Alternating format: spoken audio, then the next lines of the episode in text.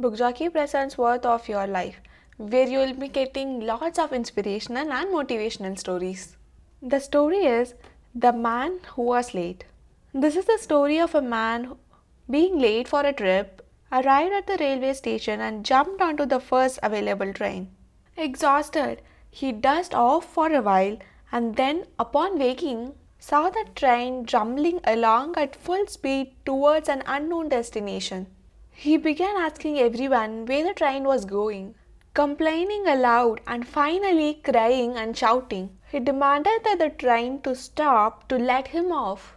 And the more excited he became, the more the other passengers, silent and unfazed, seemed puzzled by his behavior. Finally, a kind old man told him, Don't you know, this train has only one destination the ocean depths from which no one ever returns. Once we are born, our final destination is death, the deep ocean.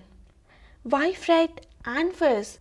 All we can do is to use our time on earth to develop the Buddha mind, seeking enlightenment for ourselves and others. You see, in life, everybody dies, but not everybody lives. Once we are born, the only certainty we have is that one day we are going to die. You cannot control that, but you can make the best out of this train ride called life. Don't complain because there are something that you cannot control.